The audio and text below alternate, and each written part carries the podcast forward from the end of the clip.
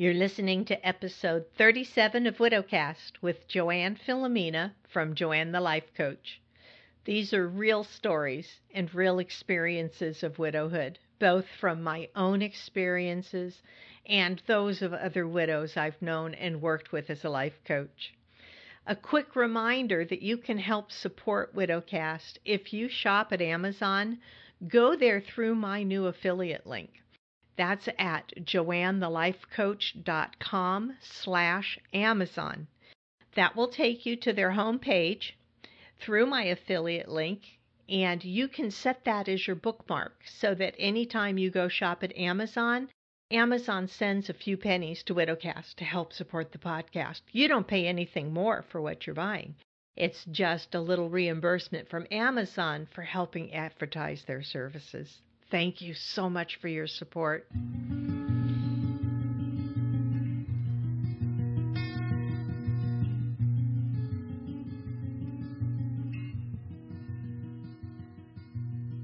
Hello, friends. So good to be back. I'll warn you again that I do not have bullet points for this episode. I don't have anything written out. I just turned on my mic this morning. I'm going to share with you a story about what occurred in the first year of widowhood. One thing that occurred, and I don't know that there's really any point to sharing this except to share the faith, the idea of having faith, having belief I think that's so important, whether you have the faith and convictions of a religion or just your own spirituality. It's those beliefs that will help you through a lot of the missing your spouse. Now, to tell you this story, I have to go back. I have to go back about six months before Jim passed away. Actually, probably closer to five months before he passed away. I had been laid off from my job. I worked for a company uh, in Indianapolis. I work remotely from home, and I had worked for them for over a decade. And a big fish came along and bought up the littler fish. You know how that happens. And I was grateful they kept me because I thought for sure the bigger company did not need another operations manager. They had their own operations manager but they kept me on. And um, I worked for them for about a year and a half. They had been doing workforce reductions because they ran into some financial issues in the company. I survived through about four different rounds of workforce reductions, which I kept expecting to get the call on every single one of them because I was one of the last people brought into their company. Finally, they did get around to me and they laid me off. I was devastated. I had turned 60 years old that year, and I thought, who's going to hire someone who's 60? Really, everybody wants it. They look at me and think, well, she's just going to retire in five years. Why are we going to train her into our company? That's what I thought. And at that time, Jim was saying, don't go back to work, Joanne. Just retire. We don't need you to work at this point. Well, I said, now I, I really need to go back to work. Plus, it would feel so awful to retire. It doesn't feel right. Like I didn't get the retirement party. I didn't get the gold watch from the company like you would when you retire. And he laughed at that. And he said, You know what? I'll get you a gold watch. You retire. As a matter of fact, our anniversary is next month. It'll be our 20th anniversary.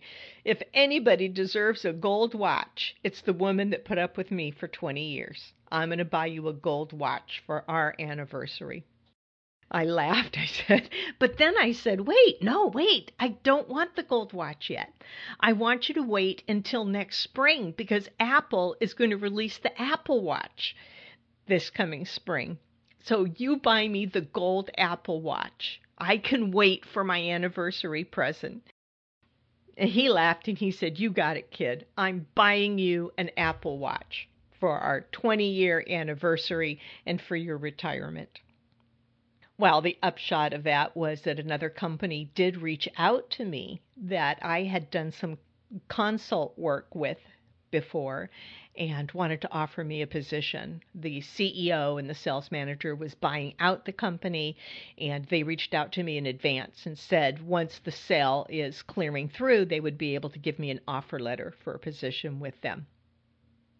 But being laid off gave me the last five months of Jim's life with him because he was already retired. I was the one still working. And in those five months, we were like little kids running all over the planet together. you know, we weren't literally running all over the planet, but it felt that way. We would get up in the morning, we would go do something. We really became even closer and spent a lot of special time together.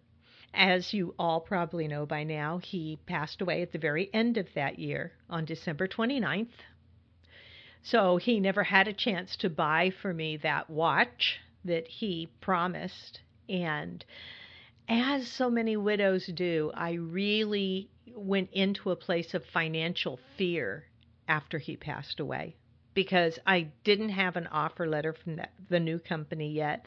I didn't have any income. We met and married after he had retired because he had retired very young. So there were no spouse benefits set up on his retirement.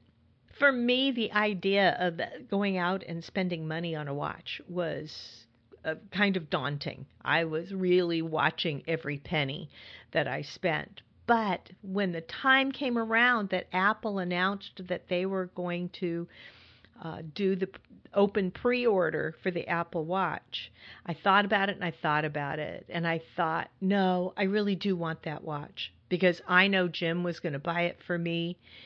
I want that watch on my wrist as a reminder of the 20 years we of married life we had together. We'd been together 22 years actually. So on April 11th, 2015, is when Apple opened pre order sales. And I drove down into Connecticut to the big mall where there was an Apple store to look at the Apple Watches. Now, when I went there, I knew it wasn't going to be the gold Apple Watch and I'm sure Jim would not have bought me the gold watch because what we didn't know at that time was the gold Apple Watch with the red band that I was so in love with was $14,000. there was no way we were going to pay $14,000 for a watch. We're just not at that level of income.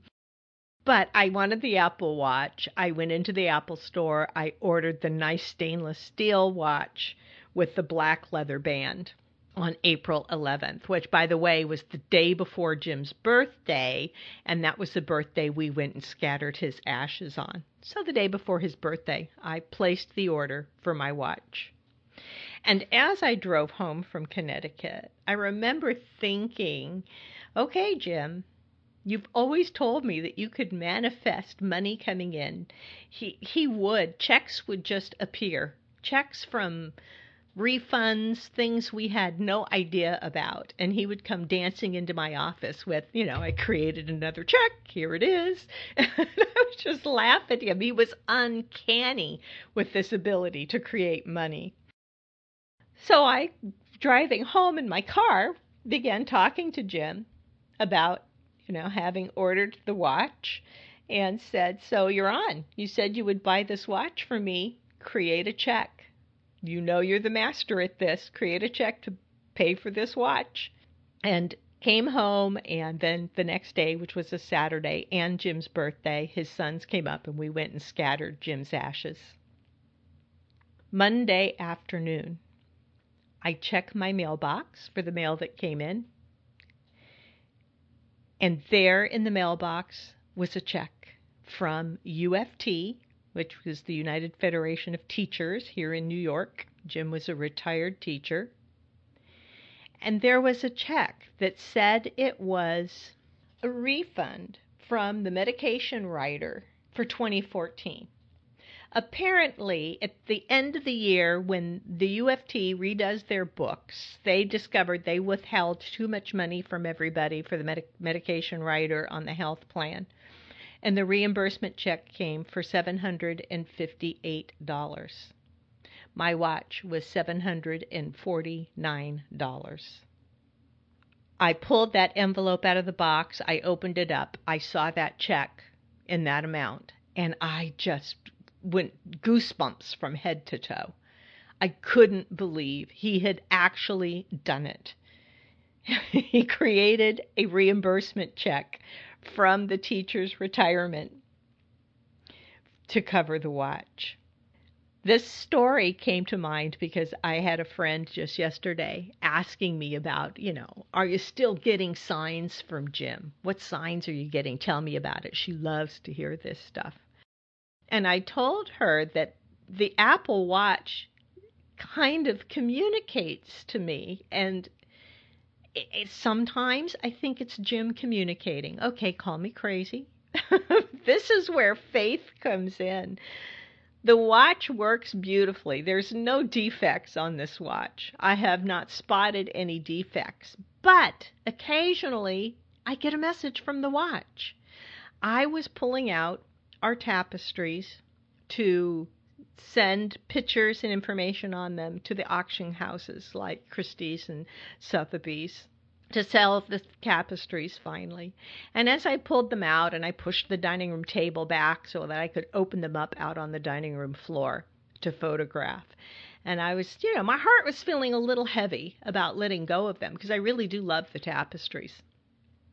But I have nowhere to hang them. And since we moved into the house in upstate New York, they've just been rolled up and put away because we don't have high ceilings here as I was looking at the tapestries, and I kind of reached out to Jim in my mind, thinking, you know, I'm finally going to do it. I know you asked me and asked me to to do something about selling the tapestries. I'm I'm going to get this done. And I began thinking of all the things that I had done over the past year and things that I spent a lot of money on doing. And I was wondering what Jim would think of that. I mean, I spent a lot of money for my coach certification so that I could become a certified life coach, money on putting up the podcast that I do. It's not been an easy financial effort. So I was standing there looking at those tapestries and thinking, gosh, what would he think about all that's gone on in this past year? And suddenly my watch thumped my wrist because the Apple Watch has haptics that will thump on you to get your attention. And I looked at my watch, and there it was a big blue screen that said, You did it, with an exclamation point. And I thought, oh my gosh, there it is. There was my cheerleader on the other side saying, Joe, you did it. You did it. Now, you did it is something the watch does say sometimes, but not that screen. I had never seen that screen. The watch will tell me every hour to get up and walk around for a few minutes. And when it does, it's, it's a blue screen that says it's time to get up and walk around. And when you're done, it does come back with a small screen that says you did it and it says something else underneath, and you can click dismiss on it but the screen I got didn't have any of that. All it was was in bigger letters, you did it. And I had never gotten the tap on my wrist telling me to stand up and walk around to begin with. So this was just kind of out of the blue. And I knew. I knew. There are times, odd times, that the watch will tap my wrist and it will not have any message on the watch, but it'll have been at a time when I was questioning something or reaching out for Jim in my mind, and I get the answer. Sometimes I get the answer, I get a thump on the wrist. What experiences have you had that have been a matter of faith, spirituality, your conviction that your spouse is still around somewhere, just on the other side, standing next to you sometimes? You can't see them, but you can sense them. They're there. Quantum physics tells us that time folds back on itself. There's concepts about all time exists right now in the present. It's all overlapping. Why can't the afterlife also be overlapping right beside us? We can't see it, we can't reach out and touch it, but it's there. So the afterlife may well exist as a parallel universe. And why not? Why not? Now, I don't expect that Jim is following me around every second of the day anymore. Earlier, after shortly after he passed away, I think there was a lot more presence. But I would imagine that he's got a heck of a lot to explore on the other side and a lot to do. But I don't think they ever truly leave us. I have another great story that just occurred recently. My mom and my dad have both passed away.